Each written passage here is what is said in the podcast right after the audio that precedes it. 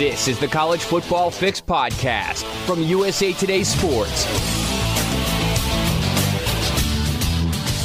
And welcome back to the College Football Fix post signing day edition for the early signing period in college football. I am Dan Wolken. Paul Myerberg is here. And Paul, I did not expect that when we started to talk about signing day that the person that we were going to focus on was Deion Sanders. Deion Sanders, number one player in the country, Travis Hunter to Jackson State, was committed to Florida State. Word started to percolate early on Wednesday that he was potentially going to go to Jackson State, get out of that commitment, sign with Deion Sanders. It happened. It's real. The number one player in the country is going to play FCS football. It is, to me, the most stunning, surprising recruiting day turn of events I've ever seen.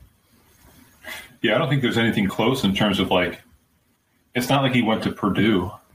Actually, him going to Purdue would have been a bigger surprise than him going to Jackson State, honestly. Um, but to go HBCU, FCS, even a really good team coached by obviously a coach who's going to be in a Power Five pretty soon.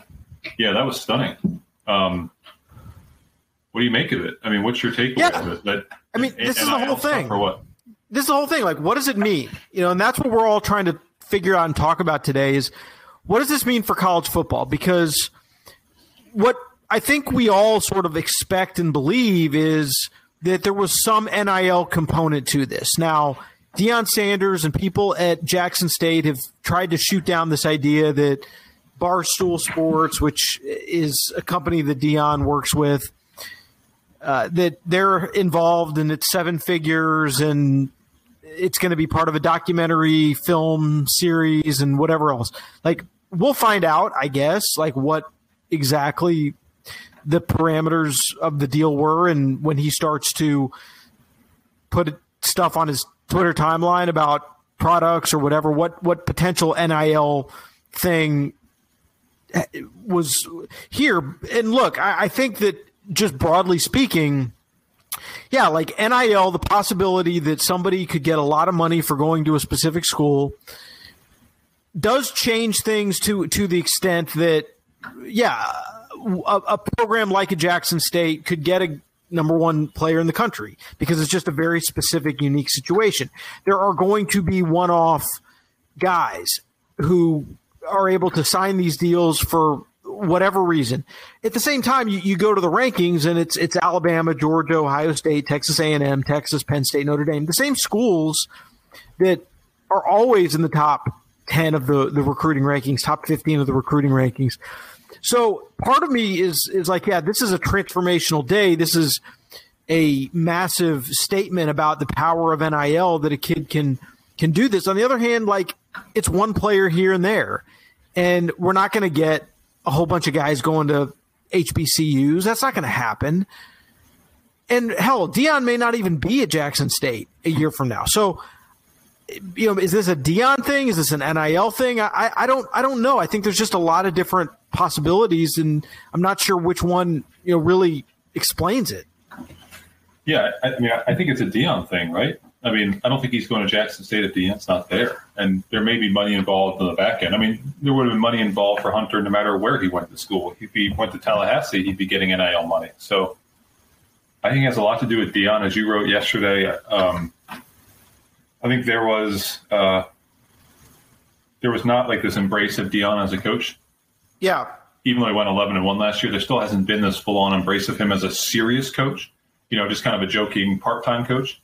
But clearly, he's a guy that uh, if you hired him now at a Power Five job, it wouldn't feel like a gimmick.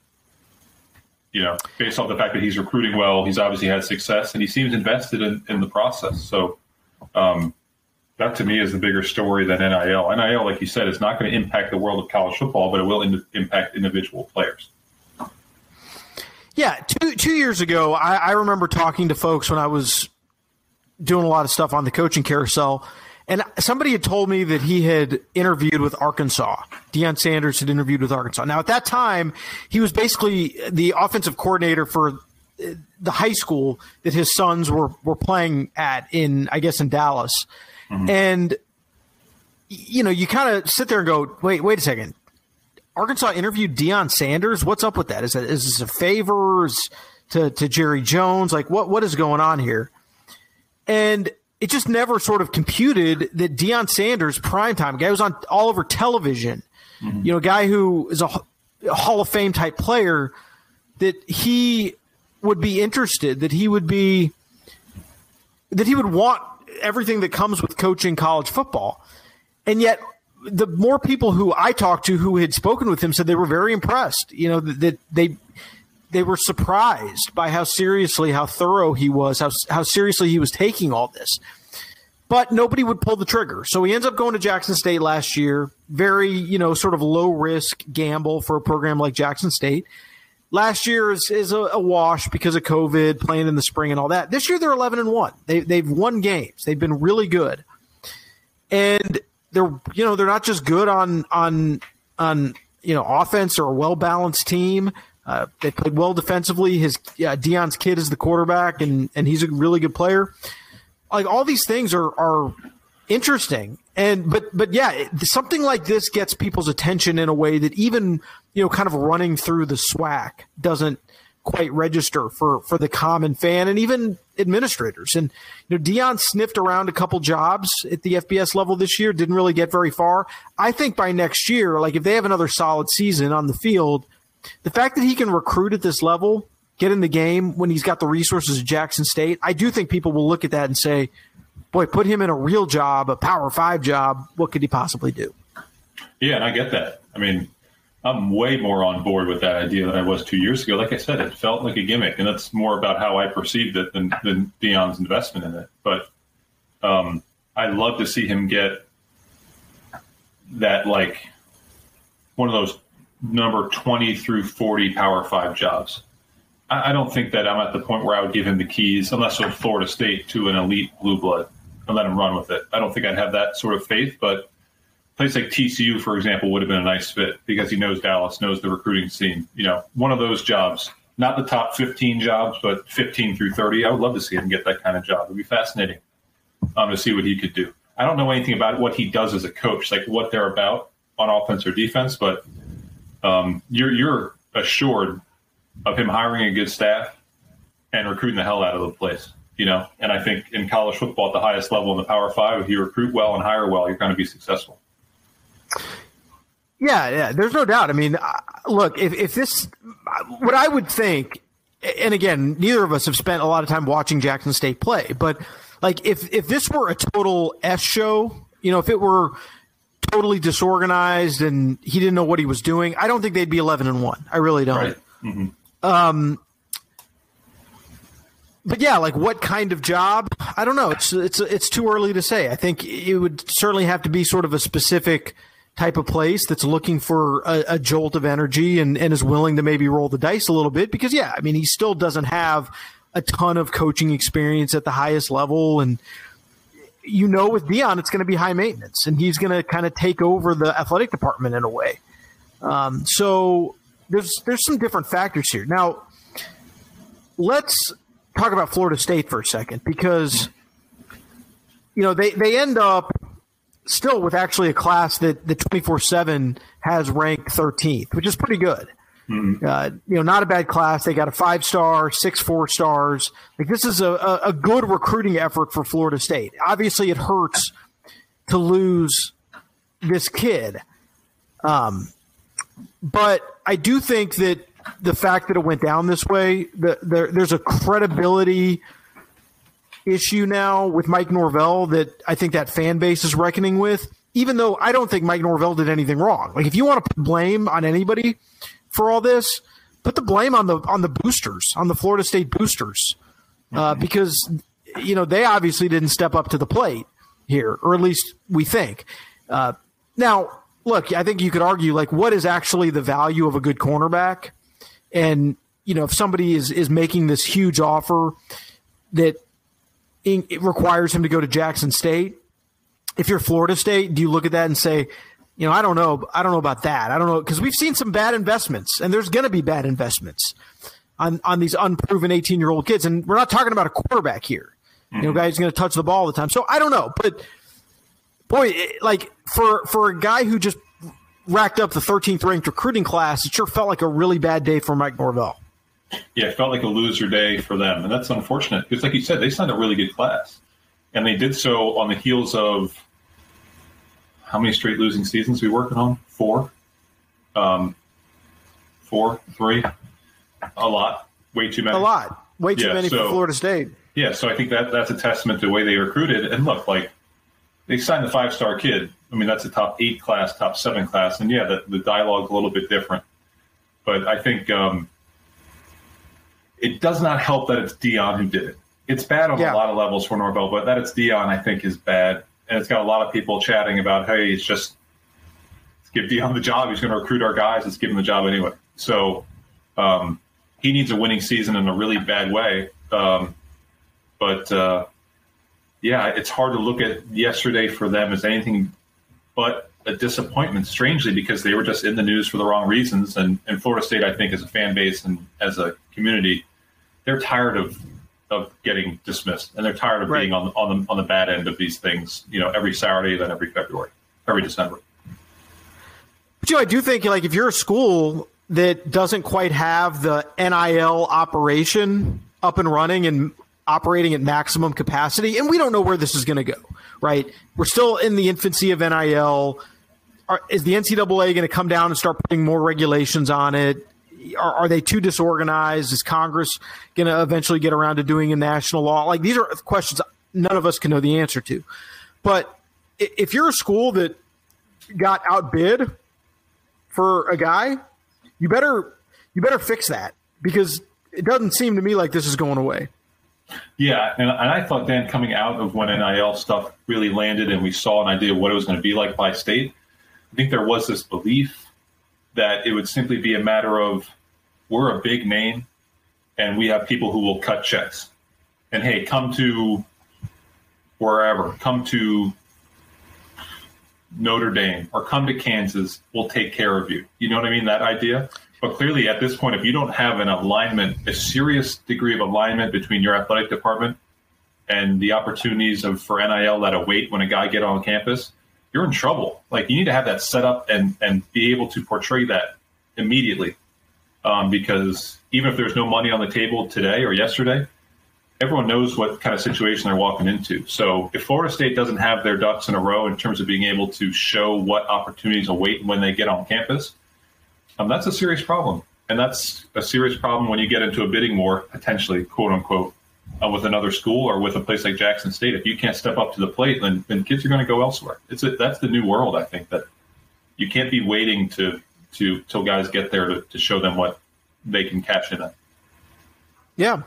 And it takes organization. It takes legwork. It takes a lot of people pulling in the same direction. And you know, I think we're in an era now where it, at least from where I sit, this, this whole idea about cheating and buying players like that's all gone. Like it's Yeah. basically all the things that that you need to do to get players are have basically been made legal and available. And so, you know, maybe there are some schools and some coaches who, you know, didn't want to cheat in the past and and didn't want to get things done for for players. And now they have somewhat level footing to to do that. I still think players are going to make decisions largely based on how close the campus is from home, the coach, the system, you know, all the traditional things. But certainly, you know, if a school is going to go all in on one guy, then that could, you know, at least on the margins, spread spread the talent around a little bit. Other uh, takeaways from from signing day. Well, I mean, at least according to several of these rankings, Texas A&M ended up with the number one recruiting class, and you had some thoughts on that. Yeah, I mean, this is a group that is so good um, that it definitely played a role in Jimbo Fisher not leaving. Um, I don't think he wanted to play this group for the next four or five years at LSU, if that was ever an option. Um, it's an outstanding group. They got a five star QB, a couple of wins on signing day itself. Um, and after kind of an uneven year, I think it's a big, big, big day for A&M. A really big day. This kid they're bringing in at QB potentially is a true freshman starter. Immediate help on both lines. Um, speed on the outside.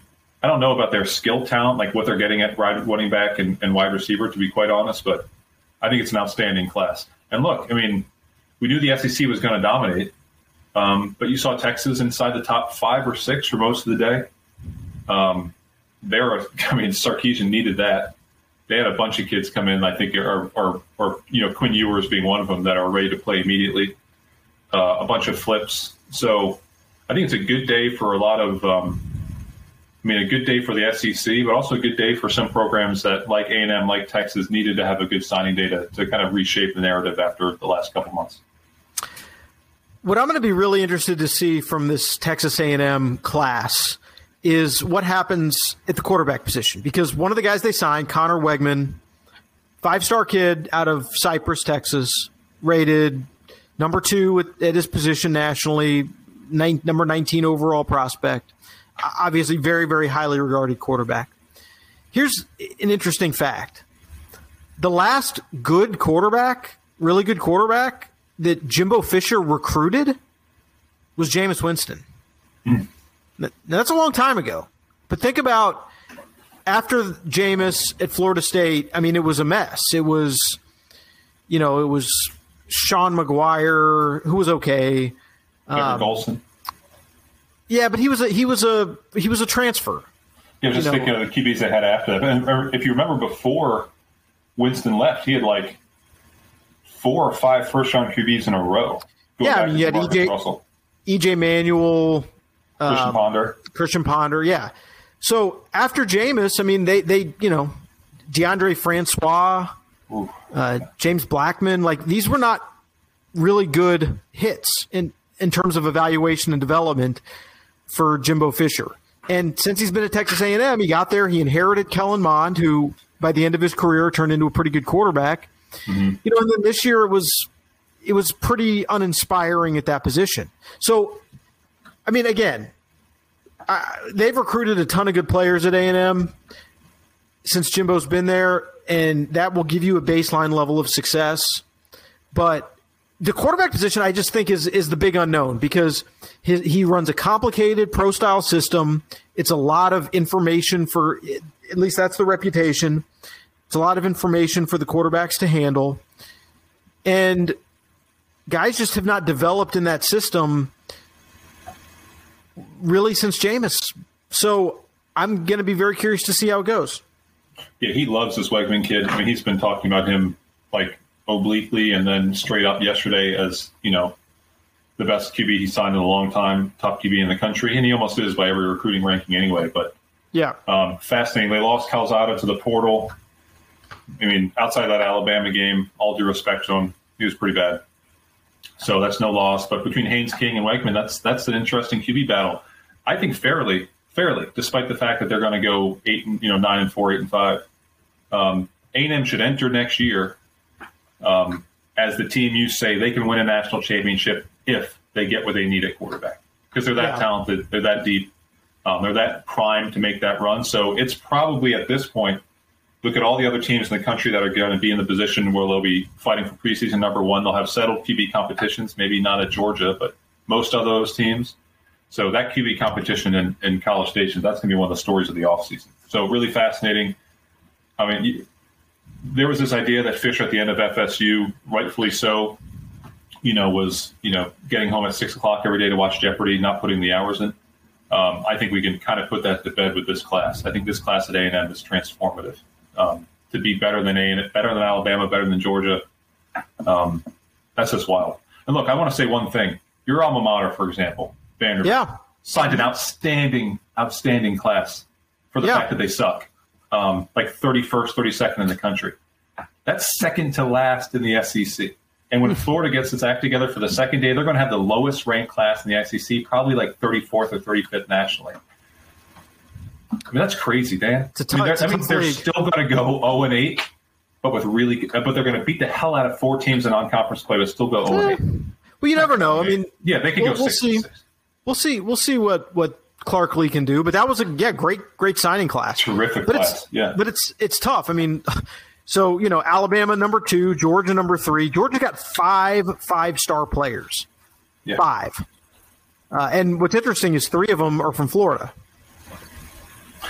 I bet you Georgia got more five star talent than the entire Big Ten West got four stars, or as many. I wonder if the entire Big Ten West combined for five four star recruits. I have to look that up. Probably, but not that many more. Um, so I don't know what you do. I don't know what you do. If you're a team in the Big Ten or, or the ACC and you want to play for a national championship and you're looking at Vanderbilt's got a better class than you, what do you do? Just, yeah. just stop. Just stop. Let's go to the NFL. There's an opening in the Jaguars. Go take that job. Get out of it. It's tough. Uh, te- Texas was a, a, winner on signing day. They got a couple late uh, flips and a couple big commitments late, so I think they're very happy. Uh, Steve Sarkisian, the reason why he was a hot coaching candidate last year, not just the scheme, but but the ability to recruit, which he did at USC. He did well at Washington, and Texas certainly delivered. Uh, you had Michigan at number nine. Uh, 24 commits, 10 four star players, one five star. Got a couple guys late. Certainly seems like residue from the fact that they won the Big Ten and beat finally beat Ohio State, and they're going to the college football playoff. I mean, that's a strong, strong close, and more evidence that that Jim Harbaugh has kind of got his mojo back. Yeah, they had a good class. Ohio State has always had a good class, but I didn't get the impression from watching Ryan Day yesterday that he was like ecstatic about it. I think a lot of that had to do with a couple of losses late. One guy that flipped to Texas, a cornerback who would have filled a huge role for the Buckeyes, and I think he'll play quickly. This kid Brooks at Texas. Um, but yeah, Michigan, Michigan State, um, even Indiana. Strangely, yeah. the entire Big Ten East did a re- had a really good day. A really good day. Even Rutgers somewhere in the yeah. 30 to 35 range. So um, Michigan's one of those schools that uh, really cashed in um, in terms of being able to to, to turn a, a, hot season into a good into a strong close. Kentucky, another school that did the same thing. I mean, they finished in the top 12 or 13. Um, how, how about Missouri? Missouri? Missouri was 14th. 12th at, at 24 7. Wow, that's crazy. Yeah. Um, Eli Drinkwitz is a is a nerdy closer, but he closes. Um, guys like him, coaches like him, players like him, even though he's a science teacher. So that's a really meanwhile. meanwhile, you know, a couple coaches who kind of seem to be pouty and complainy uh, as as signing day drew near. Probably didn't have awesome signing days. Uh, one was Dabo Swinney at Clemson. Now they only have 13 players committed. They uh, seemed like you know very selective and potentially smaller class. Uh, and you know they they have eight four star players, a five star, but you know they they didn't their their signing class didn't really blow anybody away. And then Ole Miss at 24, which is is good. It's a top 25 class, but it's behind South Carolina. It's behind Mississippi State, at least in these rankings. It's behind Arkansas and and Lane. You know, without their bemoaning free agency and all this stuff, I, I just sort of wonder, like, is this now just a thing where if you don't embrace if you don't embrace what this new world is, you're not going to thrive in it. Yeah, um, let's not even go into any coach at the highest level of this sport talking about free agency. Please have some self awareness. My God, man. Um, we have mentioned on this podcast, and we both, I think, have heard the same thing that Ole Miss recruiting is not a well-oiled machine in terms of uh, interest, activity, um, commitment to closing down the borders. It just isn't there. So I'm not surprised at all that we get to a point where they're still top 25 because it's hard not to be. But that's 13th in the SEC. I'm sorry, uh, 12th in the SEC. Um, and that's not, not going to win you a conference championship. That's not going to get you back into the New Year's Six. So that's an issue for Ole Miss. Um, for Clemson, like, I think you're sitting at 13 to a degree um, because in the last 10 days, you've lost Elliott to Virginia, Venables yeah. to Oklahoma. And I think it's hard to close on that, you know? Um, I don't know if we want to get off recruiting for a second, but they did fill their staff. Um, Dabo did the other day. As expected, Brandon Streeter is going to call plays. Wes Goodwin, who's been a long time support staffer, analyst, all around helper, off the field guy for Venables and that defensive staff. He's the co defensive coordinator. I don't know how long it's been since he was a full time coach. Um, at least 10 years or so. Um, I don't, I don't want to say strange hires. I think Dabo has done a nice job of promoting within staff. He's hit a home run every single time, but strange. Yeah, no. Let, us talk about Clemson for for a minute. I think it's a good point to maybe branch out a little bit, and it does tie into what happened on signing day. This is a very interesting moment in time for Clemson. Uh, Dan Radakovich, the athletic director, he's taken the job at, at Miami. We expect that Graham Neff, who was the number two in that department, is going to be promoted. So there's continuity there, and and I, I think Graham is very talented, very good. I don't think they're going to they're going to drop off at the athletic director position. Uh, but you know, Venables is a loss. Tony Elliott, I think, is a loss, and when you have that amount of turnover, by the way, Thad Turnipseed, a loss. Thad Turnipseed, who was kind of the I, I would almost call him the GM. Consigliere. Of, yeah, uh, just responsible for a lot of organizational logistics stuff, mm-hmm. uh, and and a, a, lot of the recruiting stuff too. He uh, is going with Venables to Oklahoma, and you know you could look at this opportunity and say, let's bring in some outside voices and and rev this thing back up, and maybe shift directions a little bit, and and try some try some new things after the season they've just had, which you know has ended well, but ultimately was was disappointing, given what we thought it could be at the beginning. Instead, Dabo's gone the other way and just keeps doubling and tripling and quadrupling down on the internal development of guys who've been in his system. I'm not here to tell you whether it's right, wrong, it's going to work, it's not going to work. I don't I can't tell the future, but I do think that it's hard to keep replacing guys internally. At some point, you are going to hit a bad decision, you know. And and Clemson's been remarkably stable. I mean, hiring Brent Venables all those years ago really changed the entire Clemson program in in a lot of ways. T- totally changed the character of their program, the competitive character.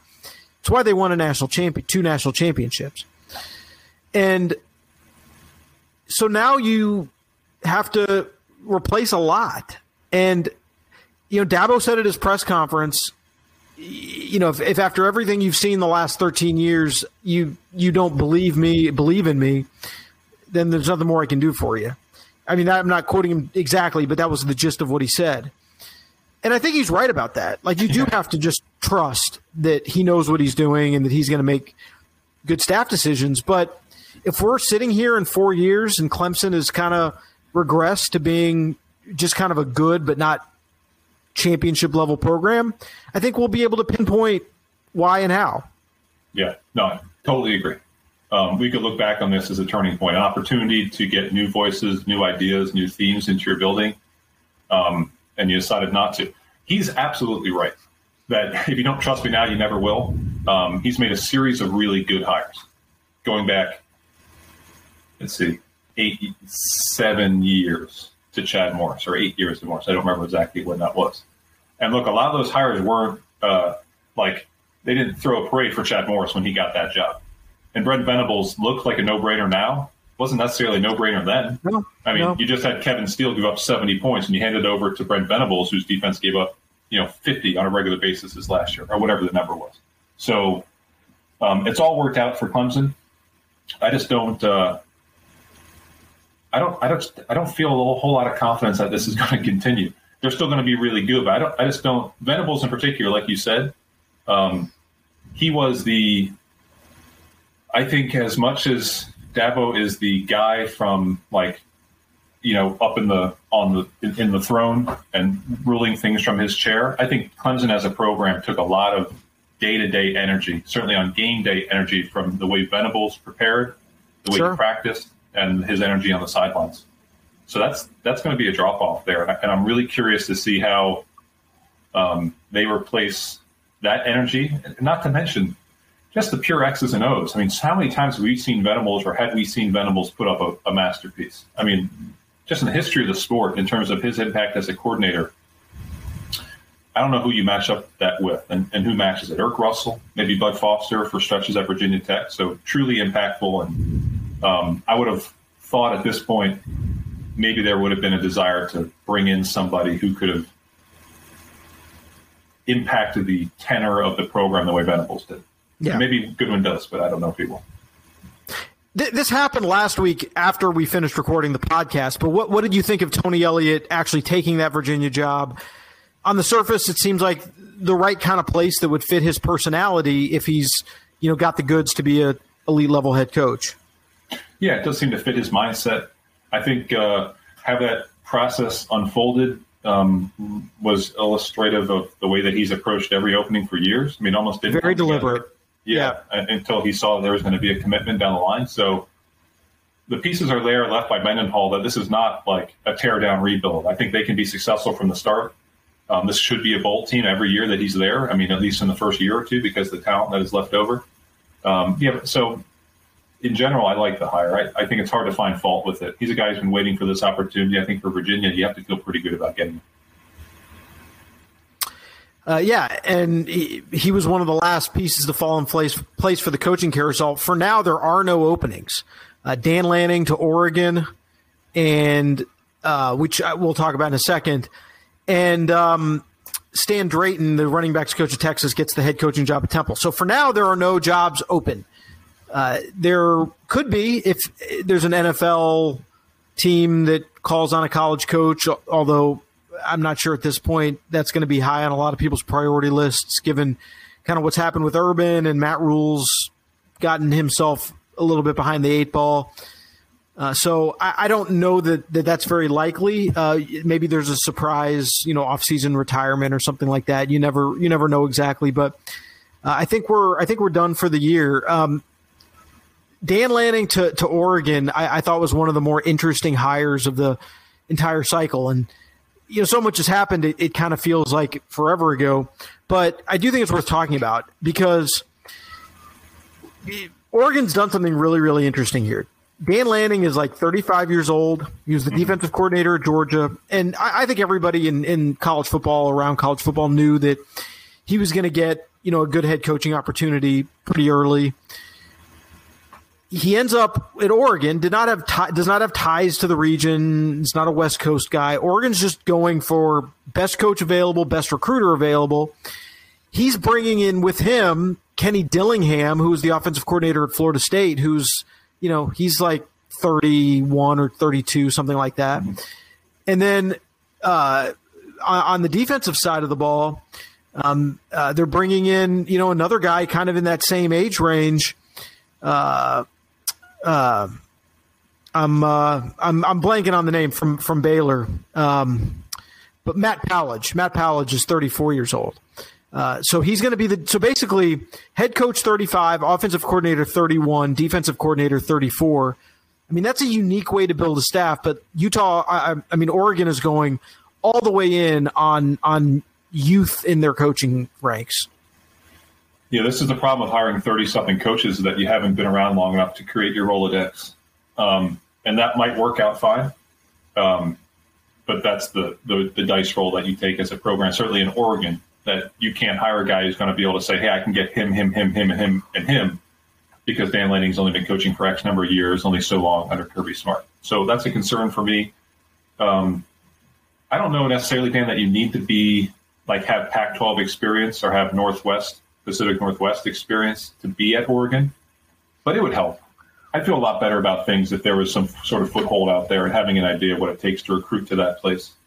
So I don't know what to make of it other than the fact that you have some confidence in the job or in the hire because, like you said, he's been identified as a future head coach for more than a year. And not just the future head coach at, you know, Old Dominion, but a future head coach immediately Power Five level, probably a premier Power Five job. I just didn't think that it would be an Oregon level job because Oregon wants to win a national championship. I think what Oregon has decided institutionally, and I think they're probably right, is that that they're never going to get there with the Chip Kelly model. The Chip Kelly model was a unique moment in time. It was not based on recruiting a lot of four and five star kids. And the style of play really was the driver of, of their success. Now that's not possible anymore. And so you've got to get players. And the problem with being located in Oregon, for the most part, the players you get are going to have to get on an airplane for, you know, three, four hours. Two and a half if you're too. in LA. and Yeah, unless right. you can get a flight into Eugene. So it's it's a challenge. it's it, it's way out there. So I think the philosophy is we need just somebody who's who's great at recruiting, somebody who can actually convince those kids to come all the way out to the Pacific Northwest, and that Willie Taggart reputation as a great recruiter. Mario Cristobal, certainly reputation as a great recruiter. Dan Lanning, young, energetic, reputation as a great recruiter. We'll see if it works. I thought that was a guy like Florida could have looked at. Uh, they they end up with Billy Napier, but uh, yeah, I mean Dan Lanning. it- It's a fast, fast rise. I mean, it, it was only what five, six years ago. He's you know he's he's the recruiting coordinator at Memphis. You know, Yeah. under under Norvell, and now he's now he's running you know a top fifteen program. Yeah, I, I, you're in the Pac-12, right? You're USC. You just hired a three-time playoff coach, Lincoln Riley, who's got a couple Heisman winners, almost an impeccable track record. And you're the other two teams in that conference who willingly want to win that, who want, who believe, rightfully perhaps, that they can win national championships. And you've hired Kalen DeBoer and, and Dan Lanning. Those hires might pan out. Um, but I think if you're USC, you're thinking, wow, this is great. I'm really happy about how things have progressed right here. And I think that's the right way to think. Yeah, I don't know that that Dan Lanning is at least on paper going to scare Lincoln Riley or scare anybody at USC, but I think it's got the potential to to, to work out pretty well. And and by the way, he should have a pretty damn good football team coming back next year. Yeah, they were, they were really young this year. I think that was overlooked as we kind of gave them a grief for the way they played against Utah. Young team, need to get a lot better at quarterback. But uh, Yeah. yeah. the pieces are there for them to be really successful. Um, and maybe Dan, like he, like this is the idea, the Marcus Freeman idea. Um, we think he's the right guy for us for our future, and we also think that there's the surrounding uh, support with our staff, with our administration, and this roster to help him get to the point where he's ready to drive this ship on his own. And maybe there's a little bit of a feeling like that at Oregon. Like you said, the talent and the roster are there um, to be really successful from the start. Um, so maybe there's a learning curve, and the talent allows him to get over it and get past the hump. You mentioned Oregon needing to get better quarterback. We are now officially in the quarterback uh, merry-go-round season, musical chairs, whatever game you want to call it. A ton of guys in the portal, you know, a ton, which is not surprising. Like this is the new normal. You are giving these players one free transfer where they can go anywhere they want. Don't have to sit out a year. One guy plays quarterback this is just the way life is in college football these days, and I don't think there's anything wrong with it. I think guys should go where they're- they feel like they're going to have an opportunity to play and develop. The biggest name so far to land is Spencer Rattler, former Oklahoma quarterback, preseason Heisman Trophy favorite, if you can mm-hmm. believe it. Ends up at South Carolina. Now, on paper, I will say that's a big, big get, a big hit for Shane Beamer because you're talking about a guy with with a big, big name, big reputation, all the talent in the world, played under Lincoln Riley, reuniting with Shane Beamer, who was at Oklahoma previously. In reality, is it going to work? I don't know because I do think there's been some holes in Spencer Rattler's game. But, you know, when you start to look at the SEC and the lack of quarterbacks, I would say going into next year, it does certainly give South Carolina, who had a really surprising season, six and six, gives them a nice little boost on paper, I would think, if Rattler can, if, if the change of scenery does what they hope it does for him. Yeah, I think Beamer knows the personality, knows what they're getting into with Rattler, and thinks he can handle it. Then, then God bless him. I hope it works out for both of them. But uh, yeah, in terms of, I don't think at all. I'm not like sold that Spencer Rattler is going to go back and be a Heisman Trophy guy. Um, Right. Oh, that- yeah. that ship has sailed. But like you said, um, he's a he's an obvious upgrade, big time for South Carolina. They had to play famously a, a graduate assistant manager uh, at QB the first couple games of the year.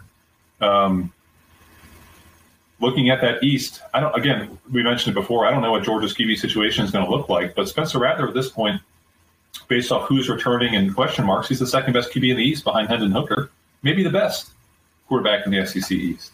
So South Carolina wants to build off last year or this past year. Um, getting a five star QB with his arm talent is the way to do it. So it's a fascinating marriage. I think it'll work out fine. I just don't think that he's going to, you know, throw for 4,000 yards, 40 TDs, and have a Bryce Young type of year. That's ridiculous. Are there any sort of QB names in the portal right now that you're super interested to see where they land? I, a lot of probably uh, just notoriety around Bo Nix leaving Auburn. Uh, yeah, that's that's a fascinating move considering his ties to the school. Um, yeah, yeah. You know, uh, first off, I, w- I, I think this is like the first round of it. I kind of feel like we're like we'll have aftershocks of this probably right before well, spring or right after spring. Yeah, right after spring practice because yeah, you start to see these depth charts and you know guys maybe maybe have more competition than they bargained for. Yeah, but Nix is a fascinating one. Slovis out of SC. Yeah, um, Kedon Slovis. Yeah, Slovis is, is interesting because of his experience in a pass first, pass heavy offense, and the fact that I think he's really motivated because we're like 12 months or so removed from him being, hey, this kid could be a first round pick, to him, you know, playing back up to Jaxson Dart. So that's a really fascinating one to me. Myles Brennan's going to stick at LSU. Um, yeah. After talking to Brian Kelly, so that's one guy off the board. Um, I don't think we're done. Like I think I don't think we're done in this round. I think there are other big names that are going to announce in the next couple weeks. Like for example, uh, what is a guy like JT Daniels going to do? Right? Like what is where, what does his future look like? He's an interesting case because he's got to transfer twice, so he's got to get a waiver to do it. But I think there are other big names um, kind of percolating that could come up and impact this thing further. But as of right now, Dan, I, I would say Nix and Slovis, unless I'm forgetting somebody um, are the big names and the guys that if I was a Power Five school for QB, I'd be all in. Yeah, and by the way, recruiting is not done either. Uh, there's going to be more guys who sign over the next several days, and then there's going to be a period in the spring where more guys are going to sign.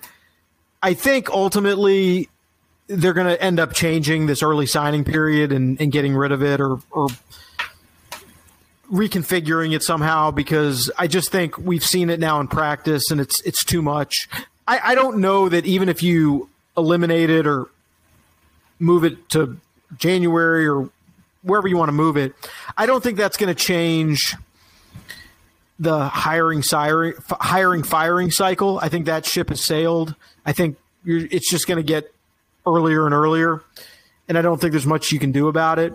But I just think, like, when you look at everything that goes on this time of year, teams finish seasons, coaches leaving, you know, the playoff, recruiting, the playoff, and the playoff's going to get bigger, as we talked about. We don't know exactly when, but you're going to have more teams kind of hamstrung by by playoff preparation.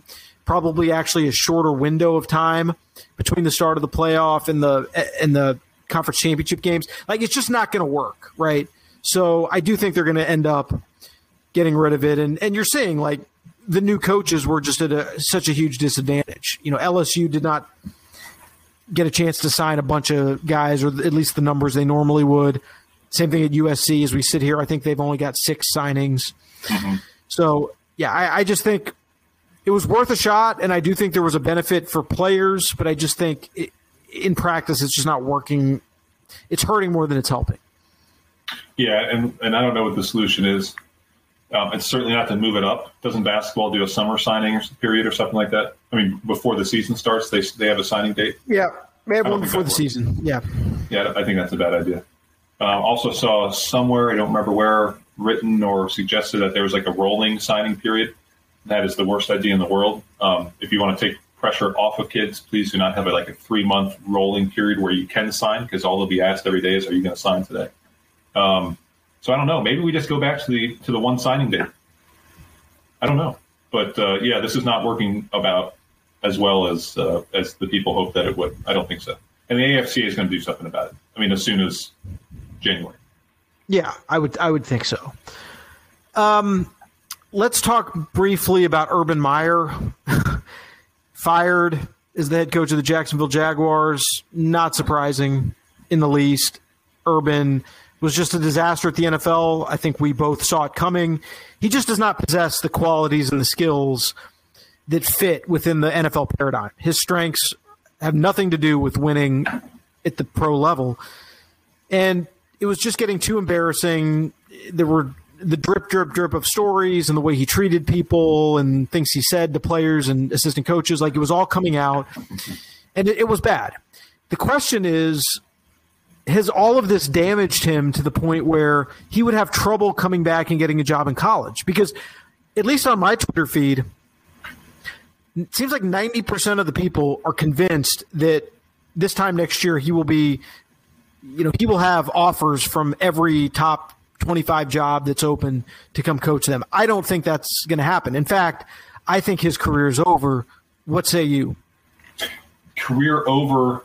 Um, I don't know if I'd go that far, but I do not think that they're going to be like, you know, a line of private jets outside wherever he's going to be living in a couple months, um, like waiting to whisk him away to Austin or, or wherever. Don't see that happening. I think there's been a lot of damage done these last few months. Um, and strangely, like it took him sucking the NFL for us to realize that hey, maybe this dude isn't the best guy for for, for to run our program and to be with our young men. Um, for, he had to go two and eleven with the Jaguars for everyone to realize that. Um, my immediate thought after these last couple days, in particular, what could have been happening in Columbus or Gainesville that went unreported um, with the way that he oh, treated God. players or coaches? I don't know. I mean, that's. I think we have an idea, but. Uh, I don't. I think he's borderline untouchable. And yes, I would not be surprised if he never coached again. But what else is he going to do? I mean, I don't think Fox is waiting to take him back with open arms on their pregame show, though they might. I don't know what his next step even is. You know what it is? The junior senator from the state of Ohio, Urban. Yeah, I was going to say. I was going to say he could get into politics or something like that. Uh, would not that would not surprise me at all. Yeah, I, I just think like I don't see Urban getting a job in the American Athletic Conference. You know what I mean? I don't I don't see Urban taking the Iowa State job. You know, I, I, I just don't see it. He would have to go to a place where he felt like he could win it all. And I don't think those schools I there may be some schools that would hire him. I don't think it's as many as people think, but there are some. I don't think any of the elite jobs would hire him at this point. I really don't. You don't think Just that if Texas, if Sark went four and eight, and Texas somehow found 60 million, 50 million bucks underneath the couch somewhere, that they wouldn't hire Urban Meyer because they feel like, hey, we, we're about to go to the SEC and get our doors blown off. We need Urban Meyer. Listen, I get it. And I understand what you're saying. And, and I think logically, like, that follows the way that college sports typically operates. But I think you have to sort of ask yourself as great as he was as a college coach, what does the next five years of Urban Meyer look like? And does his system, his approach, still resonate the same way? Because, you know, I felt like after the Zach Smith stuff came out, yeah, I mean, they won games and they made the Rose Bowl that year, but it it felt to me like he had lost a little bit of his effectiveness because of, of how that went down and, and just how bad of a look it was and he was suspended. And it just kind of felt like and, and again like I know like they they went you know they they went 13 and 1 all right? And they and they won the Rose Bowl and they won the Big 10 they did they did not make the playoff but they, they it just felt to me like the trajectory was was sinking a little bit that last year with Urban. You know, they remember that remember they got in that overtime game against Maryland. You know, they, they were life and yeah. they were life and death to beat Nebraska. You know, it just didn't feel right. I, I don't know. And I just think like in this era, the the portal, the NIL stuff, we're just seeing people do it differently and not evolving in the direction of, of the Meyer type of coach. I think there would be a risk actually of him not doing well if he if he went back to college. Yeah. Well, and especially especially as as damaged as he is coming out of this. Like he didn't just lose, he became a punchline. Mm-hmm. A true punchline. Kids kids now who are recruits they don't remember the Florida years, you know, and in five years, kids aren't aren't going to remember the, you know, the the Braxton Miller, Ohio State teams. You know the, just, it's just not gonna they're not gonna remember that. So I don't know. Like I just think his time has passed. Yeah, I mean, like he's he's an authoritarian person, and he's also extremely paranoid. Yeah. So if you're like a dictator and all of a sudden you've shown weakness, where does your power come from? Like if you can't motivate kids through brute force of will and, and mental fortitude and strength, um, wh- what are you doing? He never was or hasn't been for a very long time an X's and O's guy who won with schematics. I don't think we've said that about Meyer in a really long time. Um, they did it so, Utah, you know, Utah, Utah, Bowling Green, Utah, really inventive. And the first couple of years of Florida, really, really invented That Chris Leak Tebow year, what they did at QB was really invented. Um, but um, I think it's been a kind of a steady decline and then renaissance under Ryan Day late.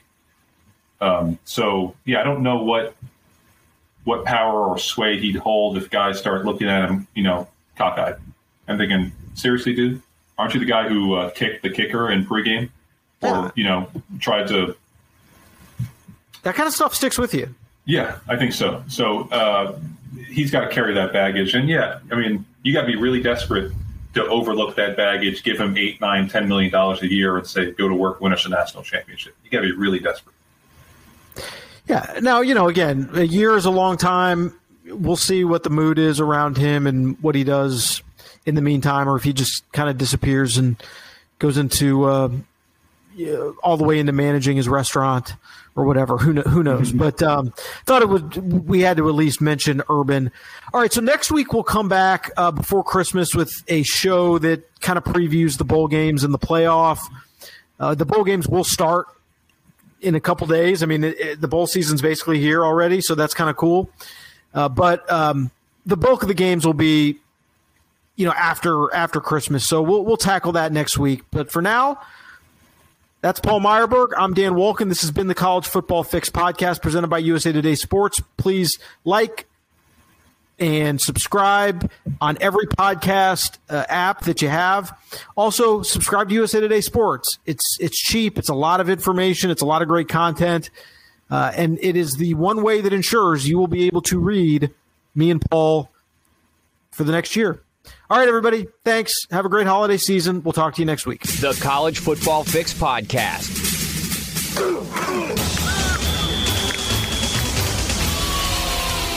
With Paul Myerberg and Dan Wolken. This is the College Football Fix Podcast from USA Today Sports.